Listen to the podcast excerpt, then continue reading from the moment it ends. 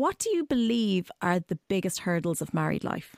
I think okay, that's ooh, that's a really good question. The biggest hurdles of married life. Um, I think being truly honest about what you want you know, hmm about being able to say what you really want, you know, what you want from life. Like, this is not a dress rehearsal. We get one precious life and we need to figure out what makes us happy. And it's so different for everyone. Like, what, what, what makes you really happy? hmm For me, I, I love what I do really passionately.